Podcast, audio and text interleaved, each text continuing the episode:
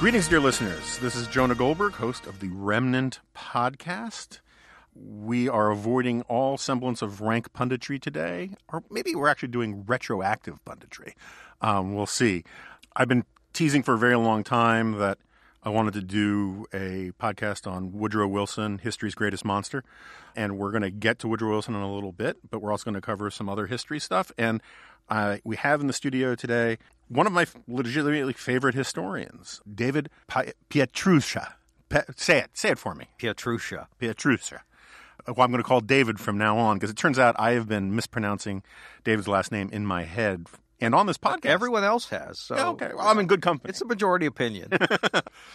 you know, as they say in The Man Who Shot Liberty Valance, when Print the legend. yeah, print the mispronunciation. It, it took me a while to figure out that for the longest time, I think forever, my mother was mispronouncing the name. really, Yeah, she was making it a hard Z at the end for some reason. Huh. That's like you know Dick Cheney up until like halfway into the Bush years. It was then that he revealed, like on Meet the Press, that it was actually pronounced Cheney. Ah. And in Wyoming, everybody called it says Cheney, but everywhere else they say Cheney. And it's like at some point it's just Cheney. But anyway, There's a there's a thing at the county line where I'm from where if you're from Montgomery County it's Greco and then above that it's Greco. And there were there was another pronunciation like that where it's just changed uh, you know within miles of each other. See, I, I l- that is the textbook definition of a shibboleth, right? It's a pronunciation that gives away who you really are.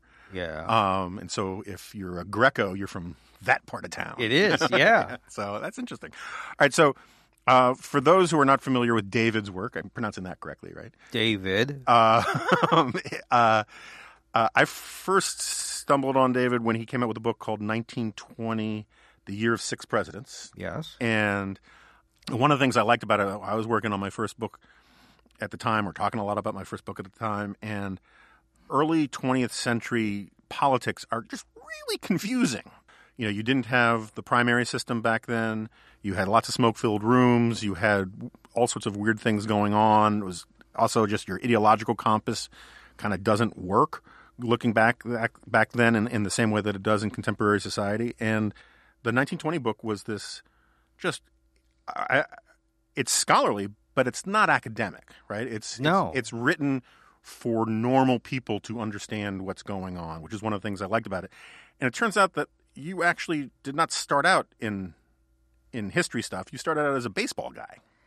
Well, I started out as sports. as Casey Stengel said. They asked him how you started out. He says, "I started out as an infant, and I started out as a as a history infant Mm-hmm. of of knowing all about the presidents. I was like this little prodigy kid who you know knew all this stuff, and got two degrees in American history, and was going to do history, Uh-huh. and then real life intervened, and I ended up designing office space for 19 years.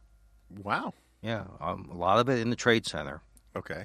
Then I sort of ran away and joined the circus figuratively, left the civil service to do baseball history professionally, which is one of the few people in the world who would do this. I mean, you might do, you know, coverage of sports, but not baseball history Right. per se. And I did that for a few years, and that allowed me to drift back in from writing books on baseball to a two books which were transition works for me. One, a biography of Kennesaw Mountain Landis, uh-huh. okay, federal judge, progressive, and baseball commissioner, and then a book on Arnold Rothstein, the gambler, Right. Which that one I knew about. yeah, which was you know the subtitle is you know about fixing the 1919 World Series, but there's so much more to his story. Uh-huh. And I actually wanted to do a book on 1920 uh, New York City in the 20s, and that's why I wrote that book. Uh-huh. And then they said, "What do you want to do as an option book?" Uh-huh. And I was playing a mental game, which is how many presidents in any given year are competing. And 1920 was the winner with the that's why it's the year of the six presidents. Right. And you don't get that in other years. 1960 you get 3 with Kennedy Johnson and and uh, and uh, Nixon and then 1964 with just Johnson. Right. And then 68 is is Nixon and Reagan. Right. So six is remarkable, and then you get all the backstories of that, and there you go. And then like Roy Hobbs, you You know, I was away from the game for a long time, and then came back to what I was trained to do, which was all this presidential history stuff. Well, so it's funny. You know, this is one of the things that has been a peeve of mine for a very long time, and, and we're going to get to the real stuff. But since we're on this, um, I think it's interesting. Back when there were lots of bookstores, there's still some, but if you went into the history section, first of all, something like 60, 70% of them were military history stuff. Mm-hmm. And maybe an equal percentage were written by sort of non academic historians. And it is sort of just sort of shocking how the academic historian profession or guild has, which is dedicated to the craft of maintaining or popularizing or, or uh, whatever, whatever you want to call it, the American or the, or the historical narrative has just sort of washed its hands of the plebes and doesn't want you know consumers reading their stuff. I mean, there are a few, obviously. Yeah. There's so many more academics now to write, right? Um, and the publishing industry has changed so much, where the big royalties force out everybody else, right? Where you can't make a living doing this unless you've got some other gig, right? Right.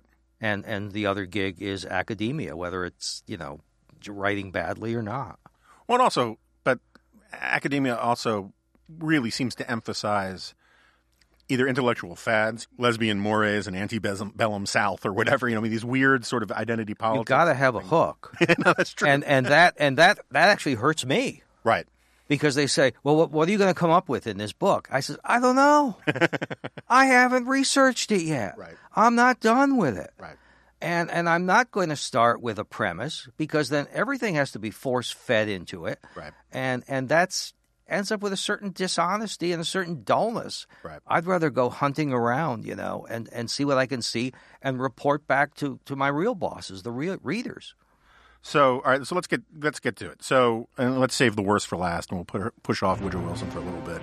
Um, and if you if you want to make the case about Woodrow Wilson being a swell guy, you should mentally prepare yourself for that, and we we can go at it. But um, in the meantime, when you talk to people about this sort of first third of the 20th century, which you've written a lot about, what are the things that you would tell the relatively informed student of history or just civilian who's actually interested in this stuff the things that they don't know? What are the things that they need to know about sort of the progressive era or the 1920s in American politics that are not understood in general today? Well, don't try to find a straight line ideologically between the parties or even between the ideologies because you won't. It's an absolute mess. And now we've got the 100th anniversary of women's suffrage coming up and all that. The majority of votes for that were from Republicans. Right. Either in the Congress or in the uh, state houses, and, and it's not even close. And the same thing goes on with uh, with you know who was supporting civil rights and who was opposed to civil rights, and even within you know what constitutes progressivism. So yes, eugenics or prohibition or anything of that nature, or or supporting um, imperialism, mm-hmm. uh, an aggressive foreign policy, and you see eh, people are split six ways this Sunday on that. Theodore Roosevelt, some uh, people who are supporting him in the progressive ranks are, are you know, gung ho, gung ho warmonger types, and then you've got other people like Hiram Johnson who are ultra, ultra isolationists. Here's a fun fact I found just recently, or I heard recently. Uh, John Milton Cooper, who is the big uh, Wilson biographer, he's he was talking on C-SPAN because all that's all we are. We're only allowed to talk on C-SPAN and nowhere else.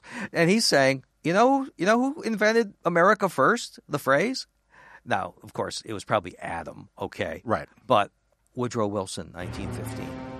Did he really? That's yeah, yeah, and that's what that's what Cooper claims. But you know, not all these words have sinister meanings all the Right. time. And what he's saying is, you know, we should deal with America first and get all our ducks in order, but then very Wilsonian. And then when the time comes for us to fix the rest of the world, we'll be ready. Right.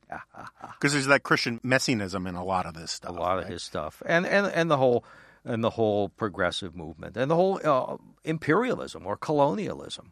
Right. So it's one of the examples I often use. It's this great quote I got from the Hofstadter book was it the Age of Reform? Because people point out that William Jennings Bryan, right? He he opposed World War One, and it's William Jennings Bryan. He was the Secretary of State, Yes, right? yes. He opposed it, and so people say, ah, so he was anti-imperialist. And then there's this great quote where he says, talking about prohibition, and this, he says, prohibition is just the first step on the long crusade to a saloonless world. Well, why not? If it's a good idea here, you had prohibition in other countries. I think very briefly in Canada. Uh-huh. Norway had it for a number of years, and in India, I think for a while. When the tide of the future is is going, you think it's you know like it's going to be feminism forever or Right. whatever, and it's not. So, so even if, so, if our ideological categories don't really retroactively apply very well going back mm-hmm. then, what are useful ideological components or categories that do help explain things? I mean, social gospel, right? There's this sort of progressive Christian movement that big ch- I mean, people don't. One of the things that people don't remember about progressivism is there was a huge Christian element to it. I mean, Absolutely. When almost you can't re- take if you took Christianity out of progressivism, progressivism falls down, right? when Theodore Roosevelt is nominated by the Progressive Party in Chicago in 1912, his acolytes, and they really are acolytes, it's a cult of personality at Right. that point, are, are singing Onward Christian Soldiers. Right. And so you get a, a, a ton of, of rhetoric like that. Bryan is noted as being so religious and fundamentalist and all that, but he's he's not alone. Woodrow Wilson, in his own way, very religious guy, um, moralist.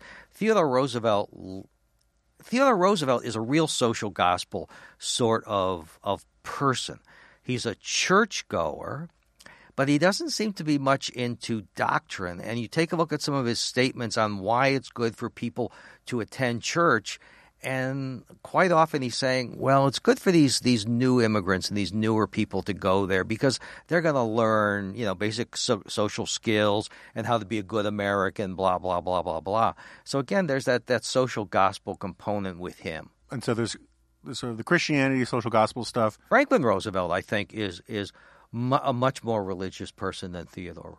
I think there's a genuine religiosity about him. Yeah. I mean, look at that DJ, D-Day speech. The D-Day speech is fantastic. yeah, and of course he knows who he's speaking to. right. He's speaking to a Christian religious uh, nation, and Nazism is not Christian. Right.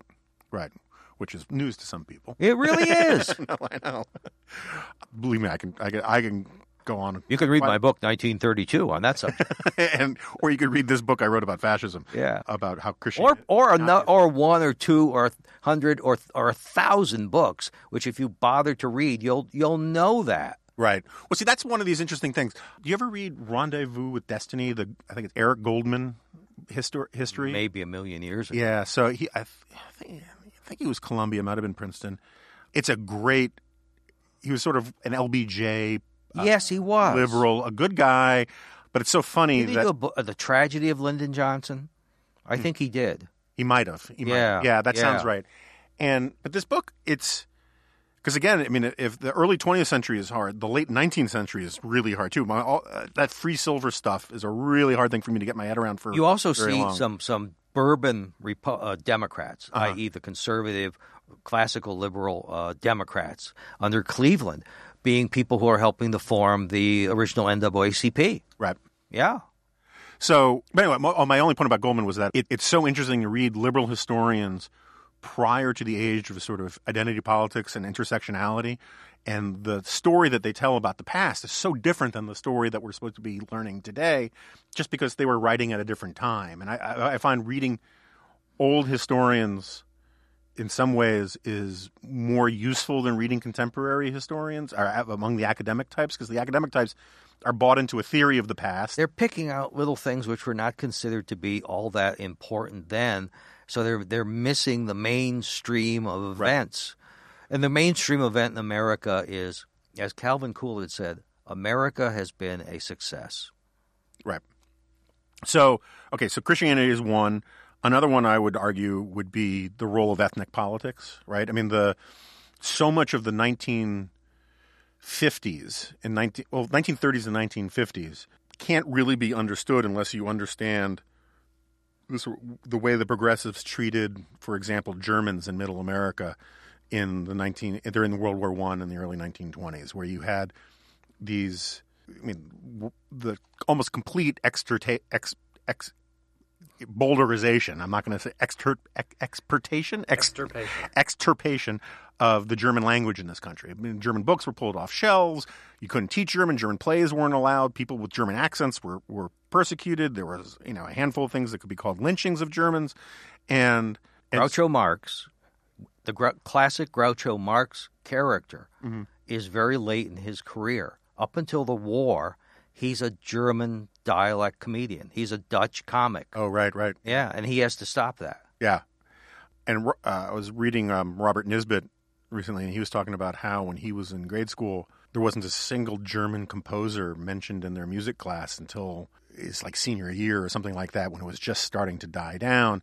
And one of the points that Leo Ribuffo makes is that, you know, there was this Brown Scare stuff that happened in the 1930s about the Germans cooperating with with the Nazis, but also in World War One, where the the Hun, the dangers of the Hun There was a huge, I mean, conspir. There were big conspiracies and spies. The stuff of cheap movies Right. was really going on with the German government and actually even the Austro-Hungarian government, where they had to recall the governor or the ambassador from Austria because he was going to form, foment strikes in munitions plants, and the Germans were blowing up, you know, ships and the Black Tom explosion in in uh, New Jersey, which damages the Statue of Liberty and shatters windows in Philadelphia, uh, uh, subsidizing uh, the German American press, as if the British, I'm sure, didn't, you know, subsidize uh, the, the the pro Allied uh, press.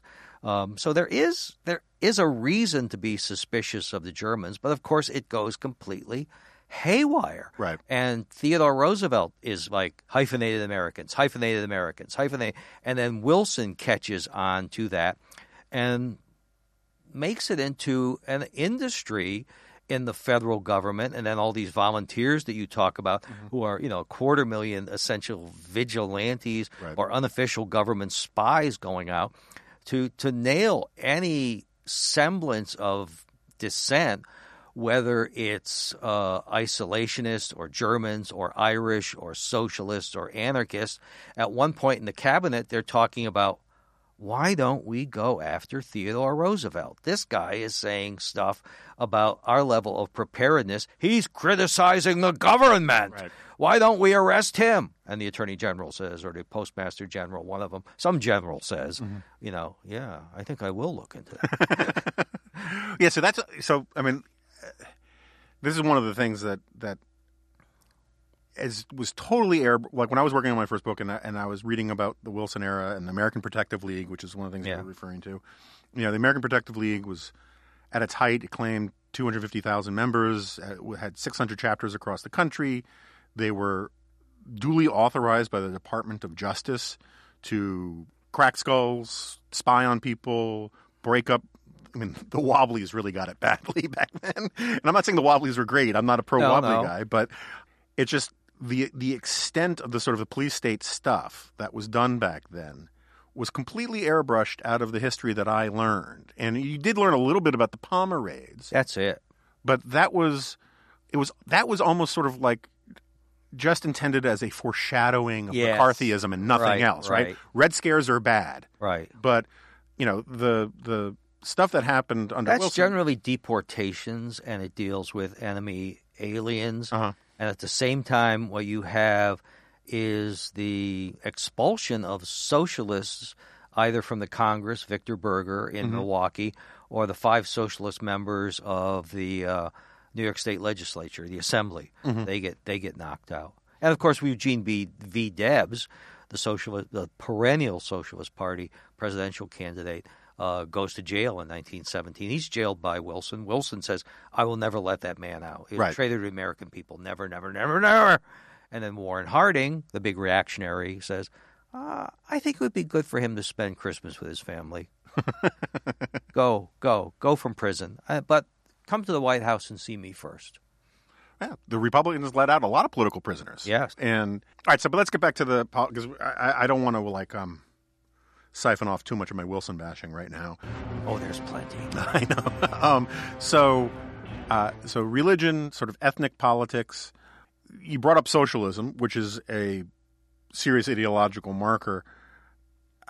I spent a lot of time working on, um, and here's another name I'll mispronounce because half the people I talk to say it's Richard Ely, and the other people say it's Richard know. Eli. Um, yeah, but he was sort of the, the the ringleader of the Wisconsin School of Progressives, Right. And um, a champion of the, you know, he was sort of the highest ranking economist among the social gospelers and the highest ranking social gospeler among the economists. and the American Economic Association still has a Richard Ely Prize today.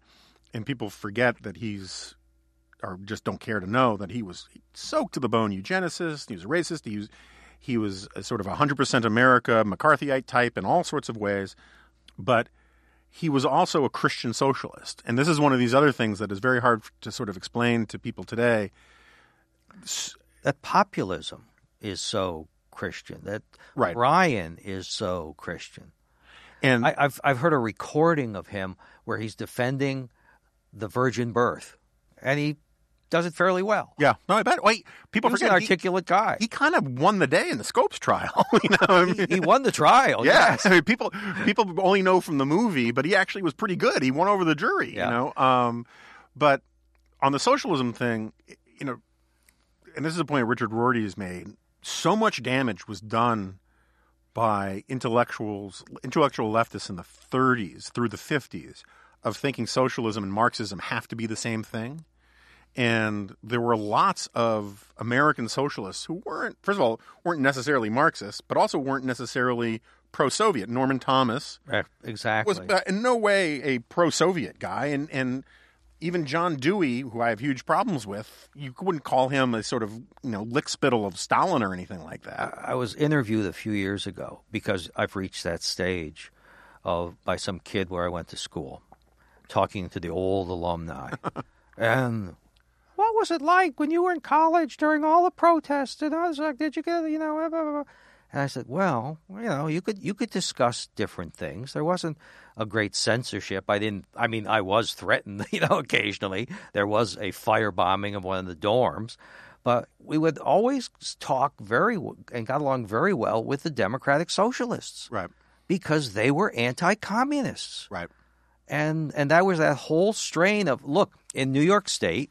Where you're from, Mm-hmm. you must remember the Liberal Party. The Liberal Party was designed to be an anti-communist party Right. uh, around 1946, 1947, uh, after the, the commies had taken over some workers' party and and and were you know actually they were running some Republicans on that like Vito Marcantonio, Yeah. yeah, the American Labor Party. that's right. Yeah, I mean Ar- Arthur Schlesinger set up was it um, the ADA or the Yes, the yeah. Americans for Democratic Action started out as you know now it's a big liberal group or was at that when I was a kid. I don't know what it does now. But yes, Eleanor Roosevelt and Schlesinger and Hubert Humphrey, and they were designed to be the counterweight to the pro-Soviet Henry Wallace people. Right. There was always that strain, that that middle ground, and you know, and confusing them with the communists, you know, not not helpful. Then you take a look at, at Eugene V. Debs, Right. when when the communist revolution starts, the the statements that he and his comrades, not communist comrades, but socialist party comrades, make is like we support Bolshevik revolution, we want the same thing here, and they're not worried about the executions. They say Lenin and Trotsky are not dictators. They don't get it right right away either. Right. And one of the things which really kills the Socialist Party in America is not the Palmer raids. It's not deporting, you know, a bunch of anarchists back to the old country or anything like that. What really kills it is the creation of the Communist Party. Mm-hmm. Because a lot of people who had been in the Socialist Party and supplied a lot of the energy leave. Mm-hmm. And that really hurts them. And of course, the other thing is that people like Woodrow Wilson and the Democratic Party are starting to follow the socialist platform. So it's like, what's the point? Right, right. So, I'm just, well, all I'm trying to do here is sort of lay out the sort of the points on you know those are the points on the compass and the political climate at the beginning of the 20th century that are different from our own, and it seems to me the other important point, and I don't want to belabor a point I make on this podcast all the time, but back then the parties were actually strong things in the sense Very strong. the primary there were primaries, but they were sort of a joke. No one paid attention to them. I mean, they paid attention to them as sort of uh, PR exercises, Some of them were purely advisory. right? And particularly if with the two thirds rule in the Democratic Party until 1936, Which Well- said what? which said you, you had to have two thirds of the vote to be nominated. Right. So what you were doing on the first or second ballot, you might have been bound for the first or second ballot. After that, it was it's up for grabs, and the deals could be made. And in the larger states, you were usually dealing with conventions anyway. Right. And so, and oh, not to mention all the favorite sons.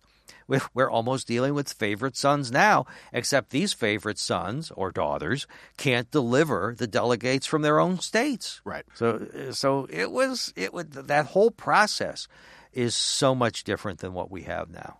And while I would argue there were definitely problems with the smoke filled rooms, there were a lot of positives to it as well.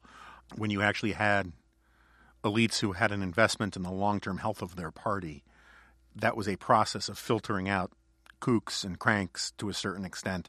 That And the uh, parties were, were of course far more diverse. right, The Republican Party now has some semblance of diversity in it, of opinion, and the Democrat Party almost none at this point.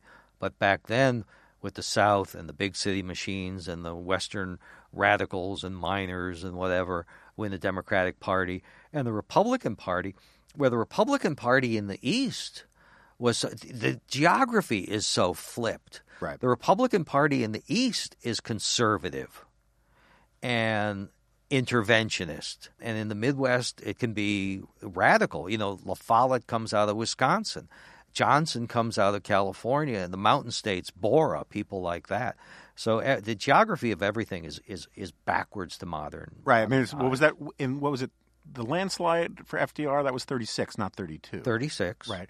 Was that where the phrase was it "so goes Maine"? As goes Maine, goes Vermont. Or That's right, because they only, uh, Landon carries only two states. right. Because back then, I mean, for years, Vermonters, flinty yeoman farmer Yeah. Vermonters were the the archetypal Republicans, Yes. and now the archetypal Vermonter is some Some mm. hippie. some making- hit, some making masshole transplant, somewhere. you know, refurbishing a barn or something. Yeah, no, In 32, Hoover carries three groups. Rich people, which is a much smaller group than in 1928. right. And he carries the rural areas or the non city areas in the Northeast. Right. And that's it. And he still carries blacks. So, if I were a senior in high school and I asked you to explain what's the difference between the Republicans and Democrats in 1920, what would you say it is beyond the personality parts? The tariff. it's the damn tariff again. It really that, that is a, a big difference. Yeah. and, and the Republicans are going to you know bring it back in in twenty two and so. Uh, the Fordney McCumber tariff, and they're going to raise rates. So they're they're very consistent on that. The Democrats are very consistent on it. Um, there's less in 1920. The Democrats are more for the League of Nations Right. the Republicans are really split on that because you have people like William Howard Taft and Elihu Root uh, and Herbert Hoover who are for the league, and, and a lot of them are either well, they, eventually they're all going to come around to you should have reservations. You should have some some reservations to these treaties, some clarifications written into the treaty. Um, but then you've got those hard shell isolationists like Borah and Johnson's, the ir- irreconcilables, who say, "No way, Jose, we're not going in. We don't care how many how many clarifications you have. This is a first class bad idea and an abrogation of American sovereignty." So the differences are, are there as well. The Republican Party is drifting back to conservatism after you know flirting with progressivism and, and Charles Evans Hughes and Theodore Roosevelt and all that. So you're going to get Harding and Coolidge, but you've still got that that progressive group which is in the Republican Party in 1920. Harding's political genius is his he can he can get all those people to work together in 1920 because they've got very little in common with each other. It's Harding is it's like well he was inadequate for the presidency and he now he knew it etc etc. I think it's Paul Johnson who says that his skills were very much like Dwight Eisenhower, Mm-hmm. where you underestimated him. Right. And then you found out that, that somehow he had snookered everyone into working together with him. So uh, I want to come back to that in, in just a second, but this is another example of one of these phrases that has a different valence today than it did back then. You said that a big chunk of the Republicans were isolationist. I kind of, you know, there's there's a tendency in a lot of liberal punditry to say that Republicans have this long history of isolationism, and But also imperialism under But- Theodore Roosevelt. Right, but but my point is is that so there were there were two treaties proposed under the uh, the Versailles thing, and Lodge supported one of them and opposed the the the the fourteen points one or the League of Nations one, and No, not really. I'll, I'll go back and look. I'm pre- I think I'm right. Um, Wilson propo- Wilson they've got the treaty. They're working on it in, in Paris. Lodge asked for four um, reservations to be written into it. right, and Wilson actually agrees to it when he's abroad, and the other powers agree to it. But Wilson is, of course, not gracious about it, so he even annoys Lodge even more. Uh, and then he comes back with the treaty. Lodge wants more reservations. He said this was not enough. We want more. And there's another group of mild reservationists, a bunch of Republicans and most of the Democrats. And they say we can put these mild reservations in. And the treaties are voted on with and without the reservations, or the amendments are voted on. So that the lodge reservations are voted down, and the mild reservations are voted down, and the no reservations are voted down. So every it's like this this this log jam of like you know like some Rubik's cube of Right. trying to get these these really it's a three cornered fight. Wilson, with his complete intransigence, when he starts the process, has the mild reservationists on his side. He has most of the country on his side, and is just such a jerk about the whole thing that he alienates all the people in the middle. Don't be a jerk and alienate all the people in the middle. Right. That's not sound politics. So no, I agree with that. I'll go back and look what I'm, I'm remembering about Yeah. Lodge, and but my my larger point is that you know World War One is the first real international war we get into. The other stuff in our hemisphere is a little different. I mean, I'm not saying we didn't go abroad and have wars. We had the Spanish American War. We did stuff in Central America and all that. But this was a much bigger thing and much more transformative. And Wilson was selling it as transformative. And to s- when we say isolationist today, it has the baggage of opposing World War entry into World War II Yes. and there was no historical memory of because it hadn't happened yet. And there is this desire to turn the Republicans of that period into sort of premature pro Hitlerites because they were opposed to the League of Nations. And I just think it's a complete misapplication of of of the historical imperatives. I mean, there's a long tradition in this country going back to uh, George Washington's farewell address about no entangling alliances, not hitching our wagon to other people's causes. The League of Nations, as originally proposed by Wilson, I would argue violated a lot of that. If you look at, at Well, look look at what, what they said we were committing ourselves to to ensuring the self determination of people, but also the inviolability of borders. So the self determination of people would mean that the Ireland could go free, but protecting the borders meant that you had to protect the border of the British Empire, Right. which included Ireland and a whole bunch of other places that wanted no part of being part of the British Empire. And that, particularly with a big Irish vote in Henry Cabot Lodge's Massachusetts Right.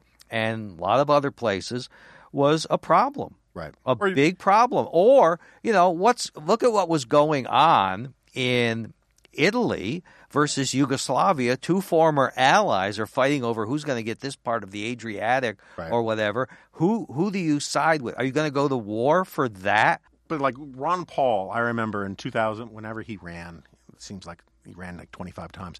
But when Ron Paul was running, he would always talk about how this great tradition of Republican isolationism. He would talk about Taft and how Taft. Well, the other the latter Taft, Robert Taft. right, he's Taft. That well, the Taft who opposed NATO. I'm talking. Yeah, Robert Right, Taft. Yeah, but not William Howard. Right, right, was, right, right, Who right. was an internationalist, that's right. That's right. And big World Court fan. And the thing is, the but even the the Robert Taft, you know, Robert Taft opposed NATO in part because he thought it might undermine the UN, and he was in favor of sending troops to Korea. I mean, there are. My point is, is that there's this this notion that the isolation. And look, I'm not an isolationist. I don't know why I'm carrying water for the isolationists. Right. My only point is, is that this cut and dried isolationists are bad, and therefore Republicans are isolationists leaves out the historical context that these were legitimate arguments to be made about what America's role abroad is. And what bothers me a lot about the way liberals often write about this stuff is any internationalism they like is Right. great. Any internationalism they don't like is just reasonable opposition to foreign wars or you know whatever. But the second Republicans oppose some internationalism that that liberals like, it's because they're isolation. Maybe you just think something's not going to work. Right, or something's just a bad idea, right? Now, I, I- uh, uh, it may still be on YouTube, probably is. It's Robert Taft being interviewed on probably Meet the Press or something. They have just elected an American Supreme Commander of NATO. And they ask Taft, Don't you think this is great? And he goes, No. and it's like, Well, why not? And I'm thinking, God, what a jerk this Taft is. and he says, Because basically the this NATO is established to defend Europe. It is largely a European responsibility, and they should be able to carry their own weight on this and not hide totally behind the American military. And he's saying that, that this decision really undercuts their participation, the Europeans. And and I think we've seen that forever, where they just have not carried their own weight. no, I think that's right. I mean, I, I do At not. first, they at first, I guess there was a reason. Yeah. The reason is they were completely destroyed. and the Soviet Union was on the march. Yeah. right. But there was something to think about in the long term. No, I, I think that's right. I don't like. Have value. I do not like the way um, Trump talks about NATO, but there is an argument for NATO skepticism that's very old. Irving Kristol was for getting out of NATO, and the you know part of part of the problem with NATO is that we ended up subsidizing their welfare states, and they made we made them weaker, more dissolute countries. Because and then the thing I love about the Europeans is they talk about this incredible project where they've brought about peace within the EU, and it, it's all they're doing, and it's this zone of freedom and peace, and it makes me want it makes the inner my inner Jack Nicholson want to come out, you know, saying like we provided this incredible uh, security blanket around you, and you're all sitting around in your pillow forts thinking that it is all you're doing, and it's like no, you know, you need us on It that wall, It was our nuclear weapons. right? Um, It was Elvis being stationed in Germany. Okay, so uh, let's do some sort of political, retroactive political punditry on this. That's the best kind. The the six presidents in 1920 were Theodore Roosevelt, right. who people who can read Wikipedia will say, but he was dead in 1919. I I know that. I, I looked it up too.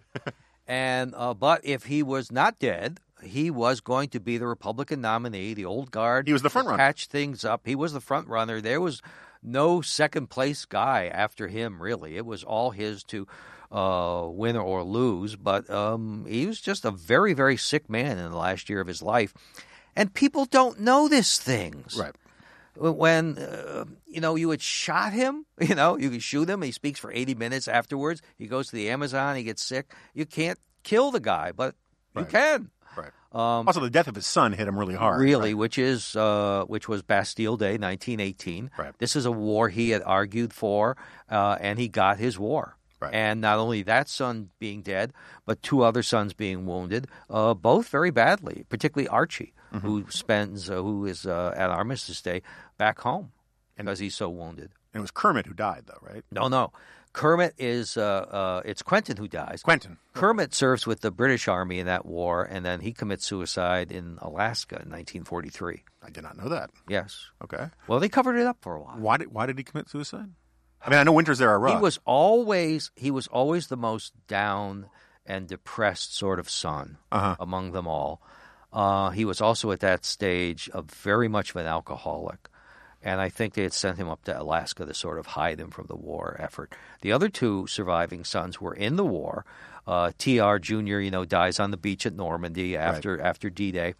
Archie, who was the one who was so banged up in World War One, he's rated 100% disabled in in World War One. The way the Veterans Administration does this stuff, and then he goes out to the South Pacific and fights in in there, and is wounded again, and is rated 100% disabled from that war. he's the only guy in our history who's been 100% disabled twice in wars. wow. In two world wars. Yeah. Uh, all right. So, but back to Tr. So he was the front runner. Everyone liked him, and then he He- he just- inconveniently died. He dies. Right. Okay. So that's one. Then two is go. And you can take them Let's, in order that let's you do want. them in the order, order that they're elected. President at some point or other is is the infamous Woodrow Wilson. You want to skip over him? Well, we'll get back to him. He's one, right? Okay. He's the incumbent. He's the incumbent. He wanted to run for a third yes. term. The thing is, uh, people are mystified by his inclusion in this book because they say, "Well, he's old. He's sick. He's crippled in the White House. He's had these strokes. He's not running." Well, he's so delusional, he thinks he is. He thinks he can get a third term to vindicate himself, to vindicate his League of Nations, his presidency. He instructs the Secretary of State, a guy named Bainbridge Colby, to go to San Francisco to the convention to stampede the convention. And the other cabinet members say, Are you crazy? Are you crazy? And that falls apart. But Wilson really wanted it. right. And then Warren Gamaliel Harding, who is elected in 1920, uh, small town newspaper editor.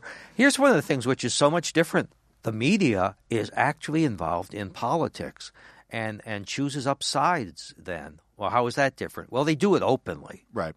Uh, so that Harding was the chairman or president of the Ohio State Republican Newspapers Association. Uh, so it was very open. And who are some of the other guys who were publishers back then in politics? His opponent, uh, James Middleton Cox, you know, Her- Cox Broadcasting, that's him. He's running a newspaper in Dayton, Ohio. Uh, and of course, the big guy is William Randolph Hearst Right. we tend to forget that he was he was a congressman from uh, New York, from Manhattan, and got like 200 and some votes at the 1904 Democratic Convention. So he's Harding is in politics. Uh, he's a senator from Ohio, and he is the proverbial dark horse kind of guy. Nobody's first choice to speak of, but his strategy is to just play nice and not even to be anyone's second or third choice, but to be maybe their fifth or sixth. And this is what the Republicans don't have that two thirds rule. So they very rarely go too long into a convention. The longest they went into was in 1880 with Garfield, 44 votes.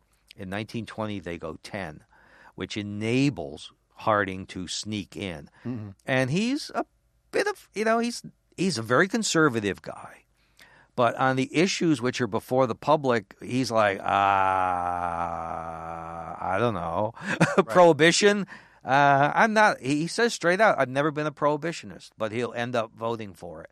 The League of Nations, he starts out as kind of a mild reservationist, but even by the time the convention is over, he says no I, I don't want any part of this and which is a dangerous kind of a dangerous move because you've still got the Tafts and the Hoovers and the Roots out there and you're wondering if they're going to bolt the party but they won't bolt the party because they're adults the the ex- the um, They also remember what happened in 1912. they certainly do.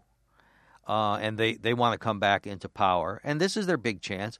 But the, the, the wild men are the Borahs and the Hiram Johnsons. They would bolt. So you kind of have to play play nicer with them, Okay. So there was Harding. We're three in. right? Coolidge. Coolidge.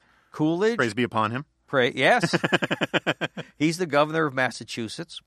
he is claimed to fame is that during the 1919 Boston police strike, he after the 1919 Boston police strike, when it's over, Samuel Gompers, head of the American Federation of Labor, says, "Why don't you guys be nice and give all these cops their jobs back?" The shorter version of Coolidge's response is "Hell no." Right. Uh, the longer version is there's no right to strike against the public safety any place, anytime, anywhere. And that becomes the catchphrase.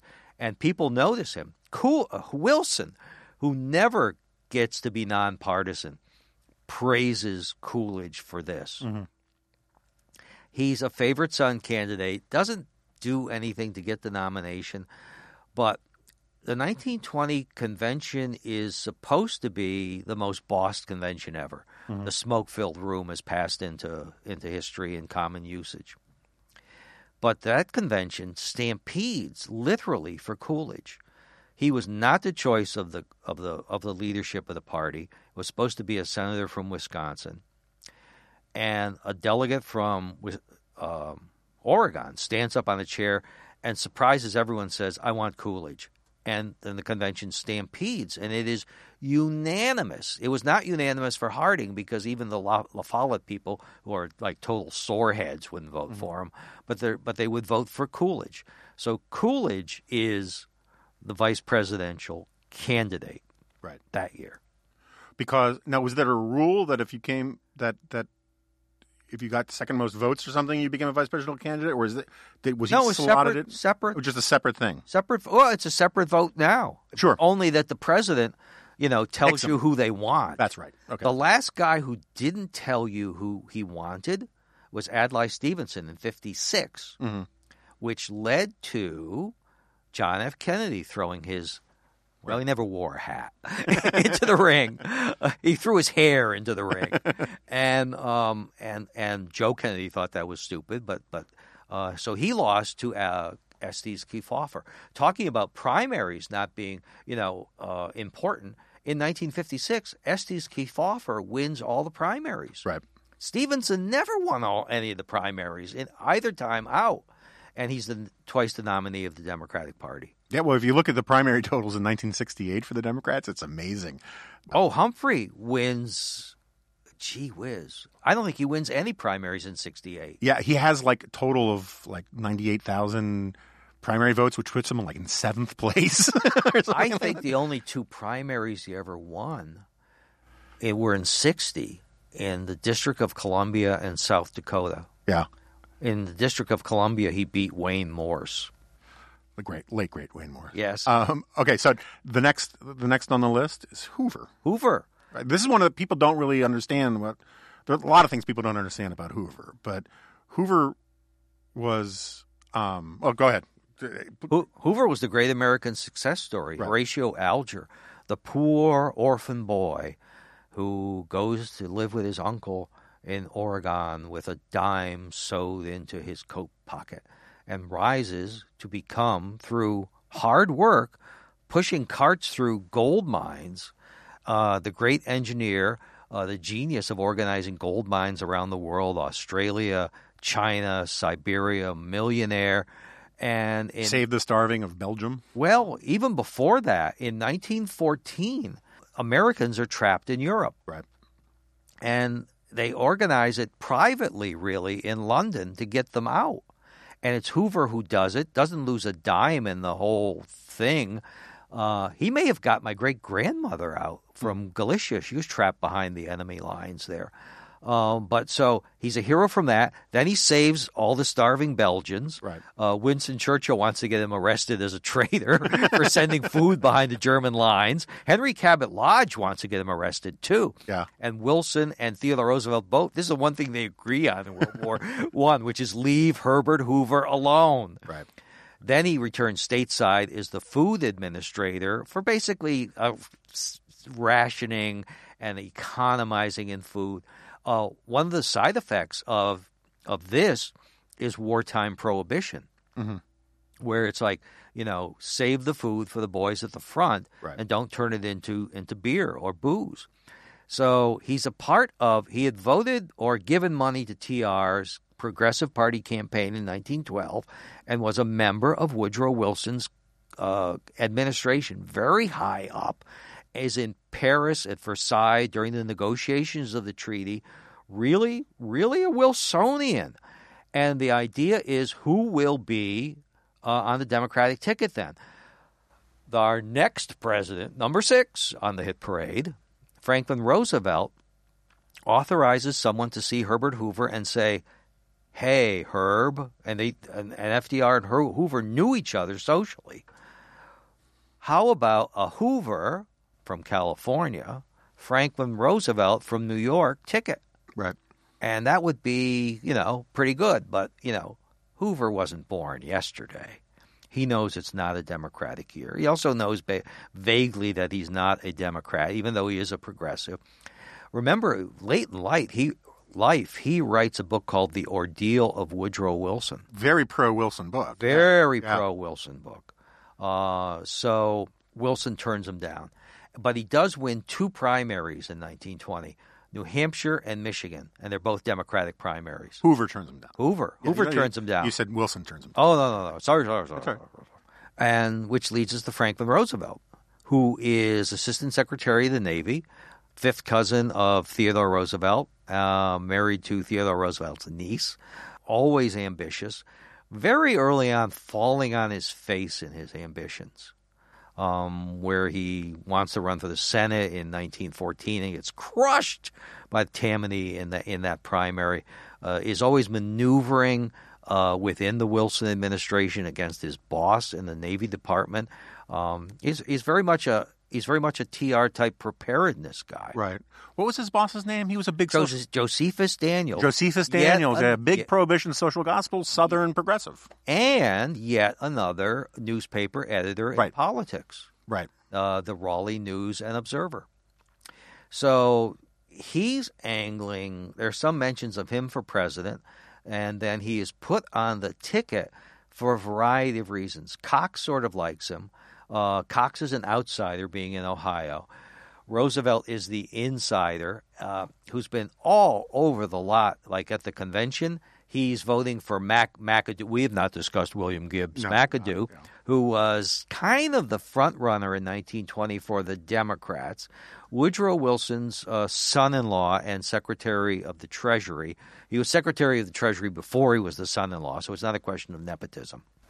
And quite quite the racist, right? I mean, was Well- it part of the Klanbake stuff in 24? Well, yes, yeah. Well, I don't know if he was quite the racist, but but because if if you're the the the big guy running against Al Smith, you're going to get all their votes. Yeah, okay, fair enough. and he's not about and he's not about to turn them away. Right, right. So eh, by that criteria, yes, yes. Uh, he's also a big prohibitionist, so that's that's Right. that's that's a that's a reason. So many of the people around Wilson in his administration are Southerners. This is the return. You know, Wilson, of course, is uh, born in Virginia, lives in Georgia, lives in North Carolina, South Carolina before he moves up north to Princeton. His two wives are Southerners. His son-in-law and Secretary of Treasury, he's from Tennessee. McAdoo, uh, Burleson, and Gregory uh, are from Texas. The big advisor, the big um, secretive, uh, shadowy advisor, Colonel House, is also a Texan. You take a look at who surrounds him when he's sick, and his doctor, Cary Grayson, the admiral, is a Virginian. The, the controversy when he appoints Brandeis, Secretary of State.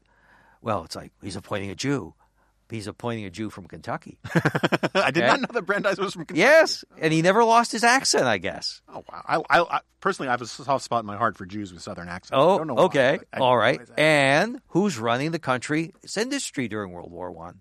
Bernard Baruch from South Carolina. right, right. No, I knew he was from Southern. Carolina. Yeah, So yeah, so this is one of these things that a lot of people don't remember is that Franklin Roosevelt was not only a Wilson administration retread, right? Because he had he was a prominent member of the. I think he learned a lot from Wilson's mistakes. I, I, that's probably true. But he was also the vice presidential candidate in He was. you know? He gets he, Calvin Coolidge beats uh, beats him. Yeah. Right. All right. So before we, because I want to come back. to Wilson, uh, what is what is important about uh, FDR running that year is um, he makes his peace with Tammany, and he at one point nominates Tammany being the machine politics that runs from New York. City from Manhattan, and he makes a seconding address for Al Smith.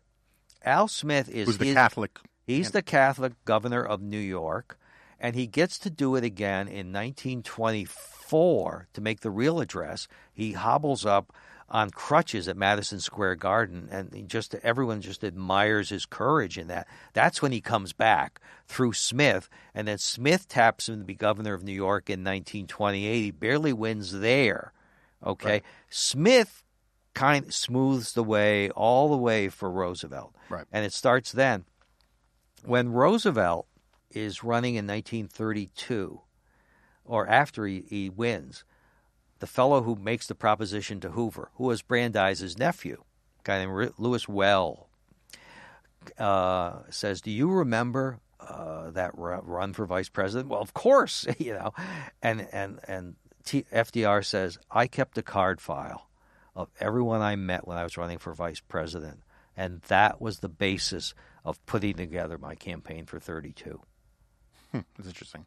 So before we now turn to Woodrow Wilson, just very quickly, this is a subject that is of great controversy among a handful of people who care about this kind of thing, and I happen to be one of them. Was Hoover a conservative? After a while, Right.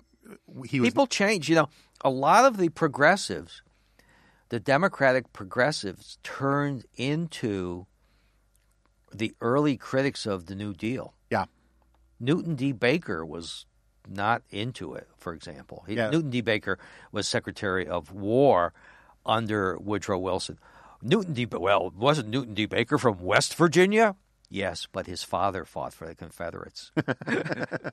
But that's true. And it's interesting if you go back and you look, there were a lot of who was the fixer for FDR, who was the postmaster general for a while, and the head of the Farley? Democratic- Yeah, he turned into kind of a conservative critic of parts of the New Deal at the end. yeah, I mean, he never stopped being a Democrat.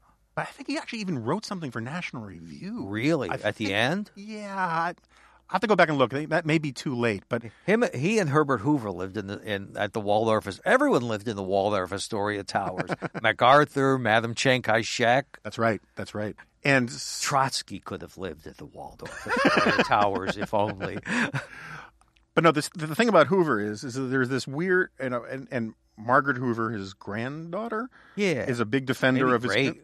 I'm sorry, maybe great granddaughter. maybe great granddaughter. time marches on. Uh, is a fairly passionate defender of his conservatism, and um, and my friend George Nash is a wrote a book about. George is a great guy. George is a fantastic guy. I will not say. I'm not. I'm not accusing you of anything. Yeah, and I will not say an ill word about George Nash. I I, I- I love Nash, and um, Everyone loves that. but uh, he'll make the case a pretty powerful case that Hoover was a conservative. But and then so will people like Robert Reich and all these liberals will make the case that he was a real conservative. And one of the things there are a couple data points. One is his role in World War One and the progressive era. He was a progressive. I mean, I don't think you can really dispute that, right?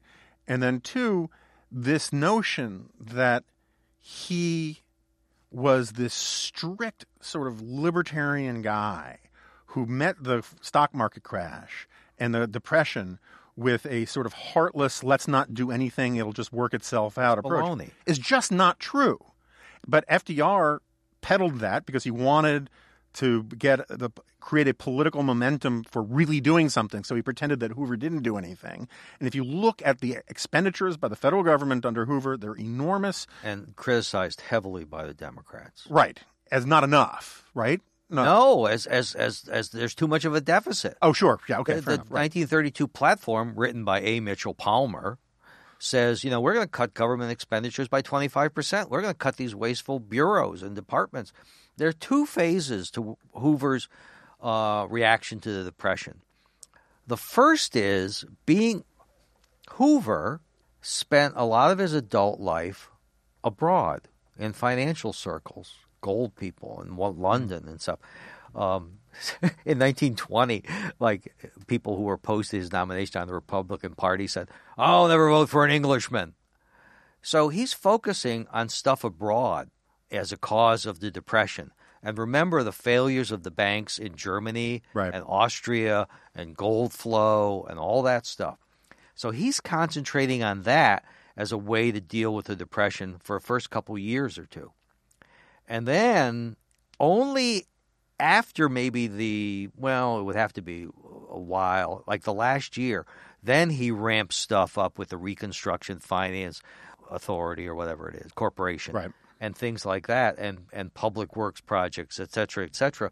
Where I don't, I don't know if it's Tugwell or Moley, or Rexford Tugwell or, or Raymond Moley Two major brain trusters in Right. the FDR Uh, administration. says that Hoover's plan laid the basis for what was going to come with FDR. Right. No, I think there's a lot of truth to that, and that And- gets me to my one of my arguments. Except he's so uninspiring. right.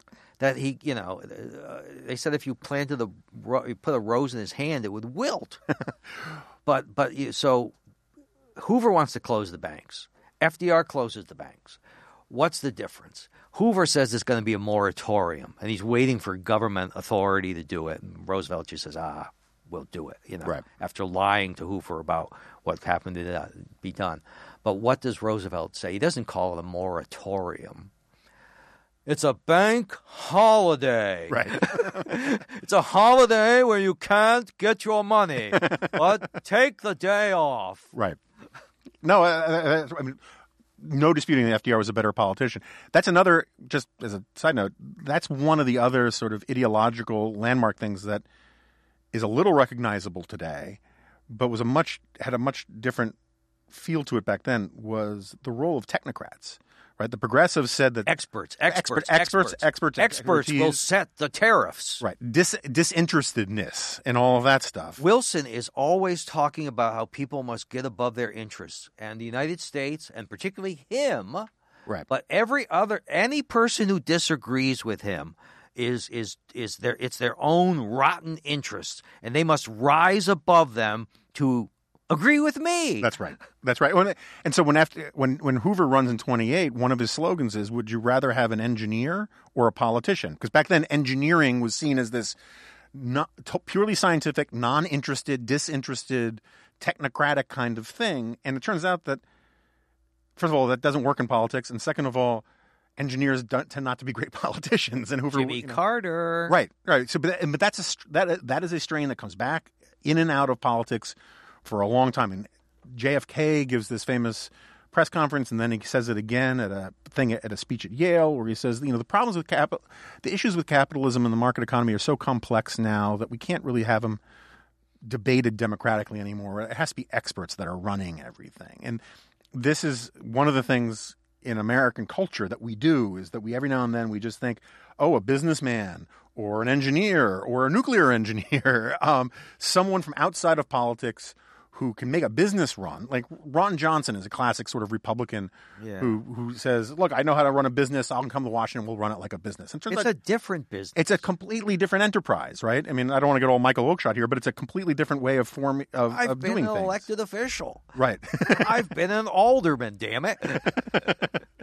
okay, so uh, we'll take a break here. And so we leave you on a cliffhanger. Will Jonah and David defeat the dreaded Woodrow Wilson? Will they manage to stay on track during the episode? Tune in next episode to find out.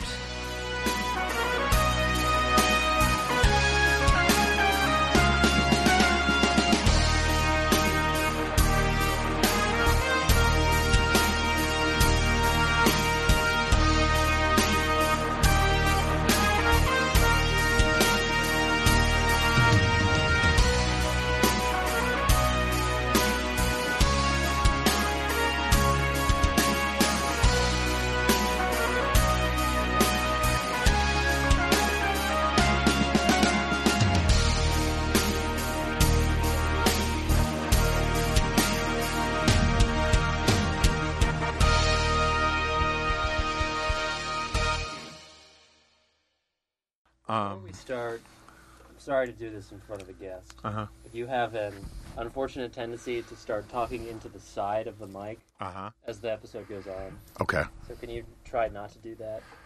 Because it requires me to adjust the audio after the fact. Okay.